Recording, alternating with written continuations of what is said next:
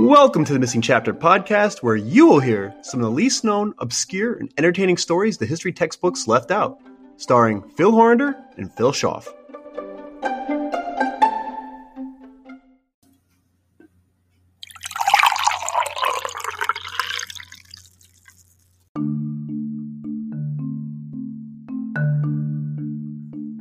It's 1955 in Montgomery, Alabama. A black woman gets on a bus, sits down, and is eventually told by the bus driver to give up her seat for a white person. She calmly refuses to surrender her seat, but then was forcefully removed from the bus and eventually arrested. It was her act of civil disobedience that sparked legal action, which led to the end of Alabama's segregated bus laws and empowered a widespread civil rights movement to gain momentum. You're probably thinking, that brave young woman is none other than Rosa Parks, right? Well, sort of, because nine months prior to the Rosa Parks bus ride in the same city, on the same bus system, with the same laws, and with the same type of forced exodus and arrest, a 15 year old girl did the same thing. So, who is this young, brave teenager? And why don't we know more about her, especially when compared with Rosa Parks, who did the same thing almost a year after this girl? Find out today on this episode of The Missing Chapter.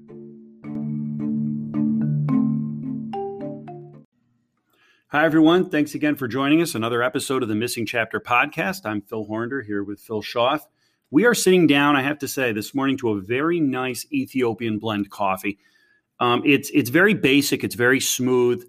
It's paired well with the baked goods that a, a coworker of ours was nice enough to drop off this morning.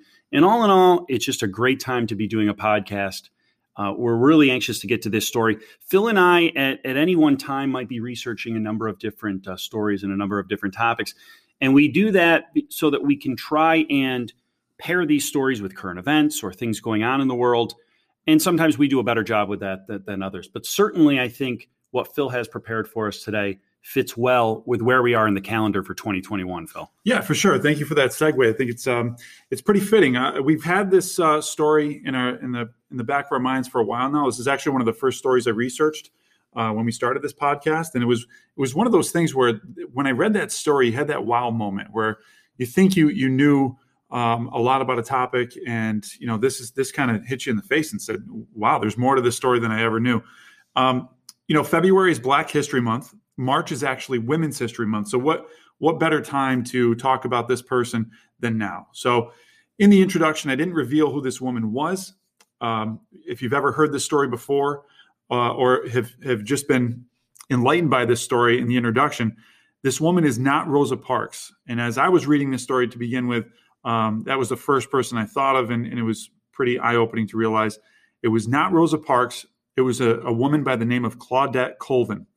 Uh, she's born in September 5th, 1939, raised by her great aunt and uncle in um, rural Alabama. Pretty smart girl, uh, and she was very aware of what was going on in the time period. She was well aware of the, the racial segregation, um, and, and quite literally at a young age, uh, she knew this was going on. So she's she's pretty privy to the times. She went on to join the NAACP Youth Council, uh, which we'll actually have a, a, story about that a little later. Um, and I, I, think this is part of her story as well. It's kind of a minute detail, but I think it's it's um, pretty important to include that she loved wearing her hair naturally, and it was it was in defiance of the pressures uh, of the time to have it straightened. And I think that's that's an indicator of what what she is and where she is at in her head uh, mentally, thinking that hey, I just want to be an individual. I don't want to be seen by by my skin color and and um, kind of fit into the, the cultural norms at the time. Um, but before this bus incident, she was learning about black leaders at her segregated school. You know, the Harriet Tubmans, the, you know, the runaway slave who led more than 70 slaves to freedom through the Underground Railroad, and Sojourner Truth, um, a former slave who became an abolitionist, women's rights activist. So she's really becoming quite inspired. And I love the fact that, you know, here we are, Phil, as teachers, always looking to inspire our students and tell them um, proper history. And, and, this is an example of a direct result of a, of a teaching uh, in a classroom that inspired this girl to be more of who she really wants to become. I think it's I think it's very inspirational. Yeah, no, I think you make a great point there, Phil. And I also I you know as you're telling the story, I'm just in awe too of just how young she is. I think we lose perspective You know, that's a young age. Yep. Um, and I know very little about what you're going to uh, talk talk about today, but I'm thinking at, again at that young age, we always put it in relation to maybe our own kids or the kids that at least we work with every day. Right. And I look at these kids, you know, as freshmen and sophomores as being young. She's really young. Yeah. You know, and I think that's something that as Phil kind of lays out this story, keep in the back of your mind and keep bringing up that, you know, she's in the face of some pretty dark evils, is showing a lot of courage. Oh, 100%. You know, and when you combine that with how young she is, I think it's even more impressive. For sure. So, you know, when we talk about this this class, that the classroom is actually, um, you know, this takes place in March, and you know, February being uh, Black History Month, uh, then as well. They they really embodied this history and tried to inspire the students, um, you know, based on on the the times like we're doing right now. So the class that it had been talking about the social injustices of the time as well, under Jim Crow segregation laws, um, like not being able to eat a, at a lunch counter or, or trying on clothes even. Um, in one of the books that that's out there about Claudette Colvin, she was even quoted in saying, you know, we couldn't try on clothes. You had to take a brown paper bag and draw a diagram of your foot and then take it to the store. Can you imagine all that in my mind? My head was just too full of black history, you know, the oppression that we went through. It felt like Sojourner Truth was on one side of that bus pushing me down into the seat, and Harriet Tubman was on the other side of me pushing me down. I could not get up. So I, I wanted to include that quote first because I really think that's um, a good segue into what actually happens on this bus ride. So the bus ride takes place on March 2nd, 1955. So Colvin was riding home from school with some classmates. Um, you know, pretty typical day. And then the order came from the driver to vacate a row of seats in the back uh, to accommodate a white woman. And this is kind of an order that's honestly all too familiar to people on, on this bus system. Um, you know, as, as history tells us that that typical bus system in the South is is where a lot of uh, history comes from. So three of her classmates actually get up, but Colvin doesn't move. Uh, and I'm sure you know her friends were pretty scared of what what might happen. They're probably looking at her, kind of urging her, like, "Whoa, where is this coming from? What are you doing?" Um, she was quoted in saying, "I wanted the young African American girls also on the bus to know that they had the right to be there, because they had paid their fare just like the white passengers." Uh, she told this to uh, Time Magazine. This is not slavery. We shouldn't be asked to get up for the white people just because they are white. I just wanted them to know the Constitution didn't say that, and I think that's a big piece of of this puzzle here is she wasn't just someone that was inspired by a story, but she was inspired by the area that she grew up in. That her teachers were were not just you know spewing random facts at her, but but giving them basic constitutional values that you know everyone is created equal under the law, especially under the Constitution. And I'm wondering, Phil, and I don't want to get too far ahead of myself, and I'm not sure what you're going to touch on here, but I'm wondering, based on that, it also sounds like this is something she'd given some thought and actual um, consideration to doing maybe uh, uh, rather than it being spontaneous on that particular day saying no i'm, I'm just not going to move for this woman or is this this is the time i'm actually going to carry out a plan that i thought about for some time now. That's a that's a great question. So i think i think to answer that you know we're on this side of history where she was on the other side. So mm-hmm. she didn't have a rosa parks to look at to be inspired by because she eventually inspired rosa parks not vice versa. And I think it's important to mention that at this time in history, especially in rural Alabama, with with all the issues going on with this uh, this bus system, there were actually people who had not really boycotted it altogether because they didn't become unified until you know a little bit later, but there were people that were refusing to give up their seat. It just wasn't popularized until after the Claudette Colvins and, and the, the Rosa Parks. So but that's a that's a great question. Um, so she is inspired by a lot of what's going on in her classroom and you know, I, I just think that's uh, that's an important piece. So as she's sitting there and she has to make this this, this decision, uh, two officers actually board the bus to make the decision for her. But it, you know, she said without cursing at them or becoming violent, she she simply just said that she knew her constitutional rights. And there's a great book about Claudette Colvin called uh, Twice Toward Justice. Um, it's a book by Phillip Hoose, uh, great first name by the way, and uh, she asked to describe the incident, and uh, here's what she said about it. And I think this is this is kind of chilling. So I'll just read a direct quote here. One cop grabbed one of my hands, and his partner grabbed the other, and they pulled me straight up out of my seat. My books went flying everywhere. I went limp as a baby. I was too smart to fight back. They started dragging me backwards off the bus. One of them kicked me. I might have scratched one of them because I had long nails, but I sure didn't fight back. I kept screaming over and over, It's my constitutional right. I wasn't shouting anything else profane. I never swore, not then, not ever. I was shouting out my rights. It just killed me to leave the bus. I hated to give that white woman my seat when so many black people were standing. I was crying hard. The cops put me in the back of a police car and shut the door. They stood outside and talked to each other for a minute, and one came back and told me to stick my hands out the open window. He handcuffed me and then pulled the door open and jumped in the back seat with me. I put my knees together and crossed my hands over my lap and started praying.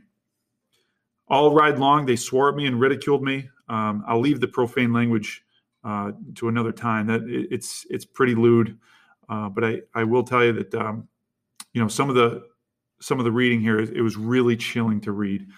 Uh, but she does say at that point, being scared, I then recited the Lord's Prayer and the 23rd Psalm over and over in my head, trying to push back the fear. I assumed they were taking me to juvenile court because I was only 15. I was thinking, now I'm going to be picking cotton since that's how they punish juveniles. They put you in a school out in the country where they made you do field work during the day. But we were going in the wrong direction.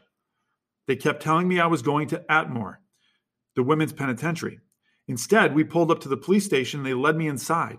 More cops looked up when we came in and started calling me Thing, like the bus driver did originally. They booked me and took my fingerprints. Then they put me back in the car, drove me to the city jail, the adult jail. Someone led me straight to a cell without giving me any chance to make a phone call. He opened the door and told me to get inside. He shut it hard behind me and turned the key. The lock fell into place with a heavy sound. It was the worst sound I ever heard. It sounded final. It said I was trapped. When he went away, I looked around me three bare walls, a toilet, and a cot. Then I fell down on my knees in the middle of the cell and started crying again. I didn't know if anyone knew where I was or what had happened to me. I had no idea how long I would be there. I cried and I put my hands together and prayed like I had never prayed before. So there's there's part of that quote that as I read that the first time and as I'm reading it now, you know, apart from the gut wrenching actions and the profanity, uh, you know, the, that these people were were using towards another human being, much less a teenage girl, I just think that the the part that jumped off the page for her was the realness of the situation really taking hold of her when the cell door clanged shut and the key going in slamming to the locked position.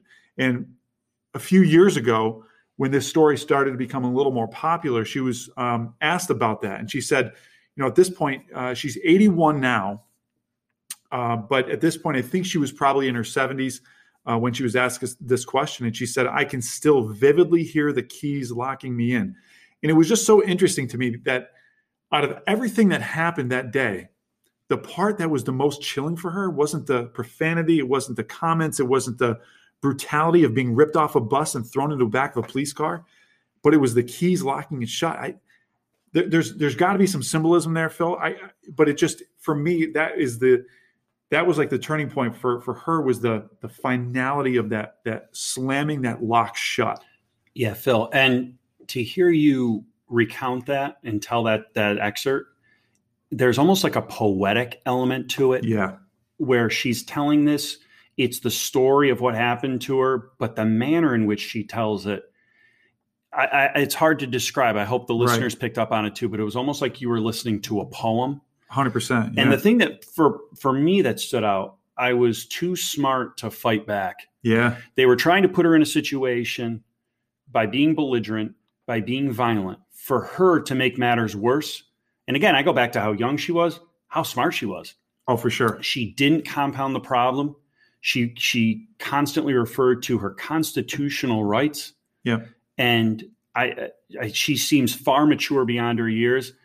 And I'm wondering how many people would be able to be that composed under those circumstances. Probably not many of us, no, myself included. Oh, me too. And I, I, thought the same thing. Like, you know, for someone to spew that kind of profanity, the lewd comments, the, the the violence towards her, how do you not want to defend yourself? And for her, it was it was all about, hey, I'm I'm fearful. I'm scared. I'm not going to be reactionary, but I am going to respond. And she, what? How does she respond? Not with violence, but with actually the Lord's prayer right. in Psalm 23. I, it just, it, it's very, very inspiring. And things escalated so quickly. It goes yeah. from a very, very calm situation where she's just, you know, very, very calmly um, refusing to give up her seat to these two police officers, you know, tearing her out and taking her to, you know, not not a juvenile place like she'd expected, but an actual jail for grown-ups. Right, right. I mean, it right. had to be terrifying too. Oh, it had to have been. And I, as we're talking here, I'm I'm just reminded of some of the things that I I've heard Martin Luther King say. You know, and and his faith was something that inspired him, and he's he's pulling out uh, the Constitution and he's pulling out Scripture that says, you know, we're all created equal. And and I I I don't see him um, in, in any sort of situation becoming violent because he's always he's always inspiring other people, uh, especially by his own faith. And here we have a 15 year old girl who has that MLK esque about her. Right. You know what I mean? Like she has this ability to respond rather than to react. Um, and and it, even while she was sitting there alone for a few hours in that cramped space in the cot, she mentioned, which by the way had no mattress, she's crying, she's praying, she's audibly saying the Lord's Prayer. Um, very, very similar to what an MLK would do. It- you don't respond with violence, but you respond, uh, you know, in prayer. I, I, it was just awe-inspiring, Yeah, and it sounds like she's relying really, like you said, on her faith, completely. but also on the fact that you know what, I know I'm right. yeah, that's true. You know, I'm I'm I'm doing something that I know is right, and I am not in the wrong. right? And that's what she, she's holding on to as well. And I think there's a lot of strength that she's drawing out of that. Yeah, and if you actually go back, you know, even prior to the the civil rights movement, um, you know, a lot of our founding fathers were inspired by by preachers and ministers and pastors. Uh, MLK was it, it would be the first one to admit he was inspired by a few pastors, and and she Claudette, Claudette Colvin was actually inspired by her family pastor, which, by the way, her family pastor was actually the one who arrived to bail her out a few hours later. Really? Yes. So, and it, it's interesting. The same classmates that were with her on the bus actually ran home and uh, called uh, Claudette's mother, Marianne Colvin. And uh, Marianne Colvin called Claudette's pastor. Um, the Reverend H. H. Johnson was his name. He had a car. So together they flew to the police station, but it was actually the pastor who bailed her out, which I think is an interesting piece of information there. And you know, I we got we got talking before uh, this episode, and and uh, I just kind of gave Phil a little background of what the story was about, and uh, we got talking about the, the the background of Claudette, and I I did mention with not too much detail, but and I did mention in the beginning of this episode that there was a um, that she lived with her her relatives, not with her mother. And the the question that Phil had before we started recording was, what was the, the relationship with her mother? And, and honestly, I don't really know. And that that might be something like a follow up episode because there really isn't a whole lot of information about her relationship with her mother, but more so with her relatives. Um, I know her mother was a was a very hard worker. She was a she was a maidservant for a lot of different people. So I'm wondering if that was just the case why they didn't they called her mother but not the relatives that she was living with. That's a question that we could maybe have answered later on. But she was worried about fallout, the backlash um, after this incident incident took place. But she's incredibly proud of herself because she really didn't realize that she had it in her. And I, I think this is very fitting to a lot of our episodes that you just have regular, old, normal people, normal civilians doing unbelievable, inspiring works. Um, never really anticipating that I could do that in that kind of situation. Yeah, it was one of the things we touched on, I think, when we did our first chat, Phil, is that, you know, what are intentional and unintentional themes that seem to have resonated throughout these you know, 20 plus episodes? And it is, it's it's the regular person and and the ability of one person to really make a difference. It sounds almost cliche to, to, to say, but if you listen to these episodes, I think it's true. I mean, history is made up of great individuals, great leaders, but it's also made up of people who are just strong-willed and and have a faith in what they're doing and their purpose. Completely. And I think you know she she seems to embody that. Yeah, and she really came into her own, and she said, "This is who I am," and no one's going to really take that right away from me. I, that's a great point.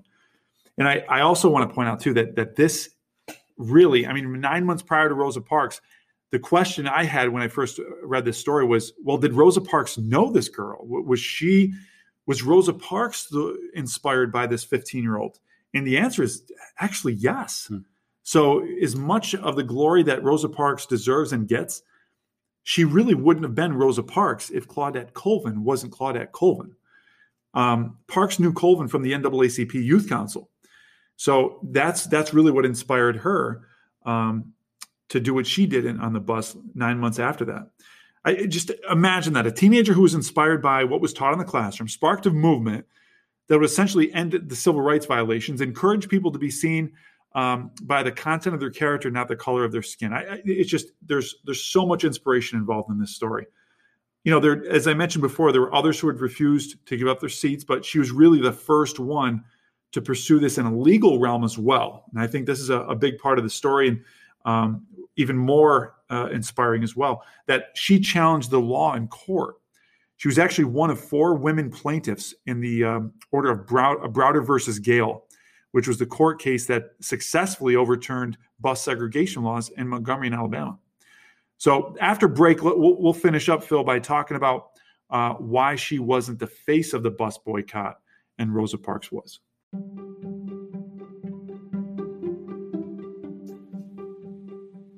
W. Edwards Deming once wrote The world is drowning in information, but slow in acquisition of knowledge. Help spread information by following us on Instagram and liking us on Facebook today. Thank you for listening to the Missing Chapter podcast with us, Phil Schaff and Phil Horander.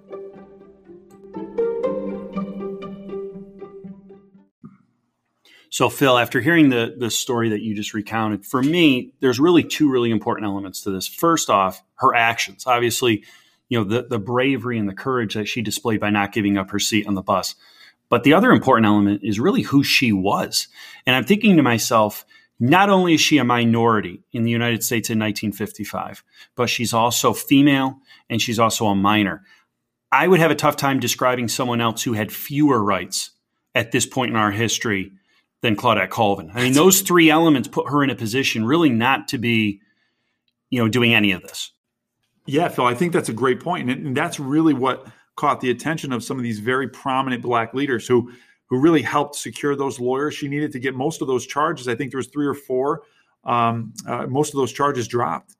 But yeah, her bravery really does beg the question, though. I think why why Parks over Colvin if really she was the pioneer of this whole movement. So let's let's get into some detail about that. So the leaders considered using her her image for a citywide bus boycott, but something just wasn't right. You know, like you said, she was very young, uh, you know, 15 years old, and they even said she was a little too emotional. Now, I think that's a little harsh because if I'm 15 going through that and for someone to call me emotional, I would say, well, yeah, of course, wouldn't anyone be? Right. But I guess when you want to be the face of a, of a movement, uh, it, all things have to kind of work together. So um, they said, especially because there was going to be a very difficult, trying time um, following this movement, if they were going to pursue this, that to serve as like a rallying figure, um, that would probably be pretty difficult if she was too emotional. So I can understand that to a certain extent, even though I feel like that was kind of harsh.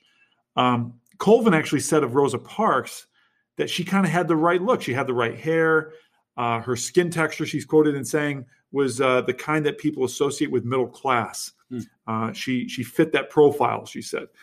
Uh, Colvin also said that the NAACP and all the other black organizations felt Parks would be a good icon because she was an adult. They didn't think teenagers would be reliable, um, which once again I can kind of see to an extent, but in the same sense, I mean, she really is the, the pioneer of this whole thing. But this is the tipping point.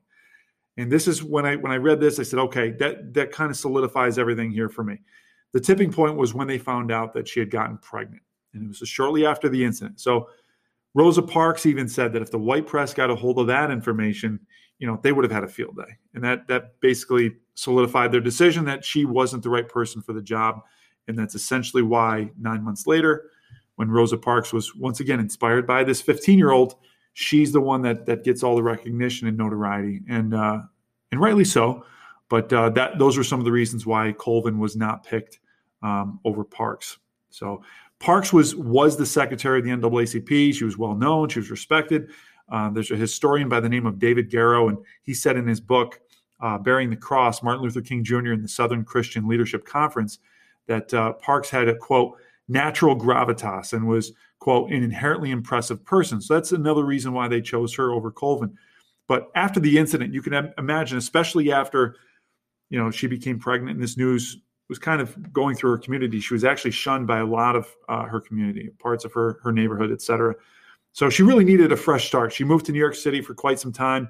Never really told her story to to anyone, so it was kind of a one of those hidden pieces of history, which, you know, for you and I, we love digging up, but that's one of the reasons why you know we, we don't know much about her. That's always the question. Why don't we know more about these little stories? Um, and for this sense, this is a huge story. But David Garrow, once again, the historian I mentioned earlier, said, quote, people may think that Parks's actions was was spontaneous, but black civic leaders have been thinking about what to do about the Montgomery buses for years. And he sees even more so now how really truly important it is to know that the black female heroines like Colvin, because he says in his book, the real reality of the movement was often young people and often more than 50% women. The images you most often see are actually men in suits. And I think that's a, a, a great point that I've really never thought of, you know, going back into my American history background um, in high school and college, that he's right. I, I think you know bringing this kind of history to light it's just it's very inspiring for men women and all cultures alike. So rightly so march 2nd is now actually claudette colvin day in montgomery alabama. Uh, the city un- excuse me unveiled granite markers to commemorate colvin and her three co-plaintiffs uh, in late 2019 so it kind of seems like she's starting to get the recognition she deserves. And I, I rightly so because she is really the woman who made a stand by being made to stand and I, I think that's uh, you know that's the inspiration, obviously, behind our title, and uh, that's the story of Claudette Colvin. So um, I appreciate you all listening, and uh, Phil, we got a we got a great episode coming up uh, next week as well. That was a great episode, Phil. A truly inspiring episode too, especially like you said. You started this off by saying in the context of March and April and what we're celebrating in the country. A great episode that hopefully people really uh, listen to and enjoy. Next week, we're inviting somebody back into the studio as our first uh, guest on the missing chapter, and it became easily one of our more popular episodes. So we're going to have a familiar face, a familiar voice back with us next week, and we hope to have you listening again.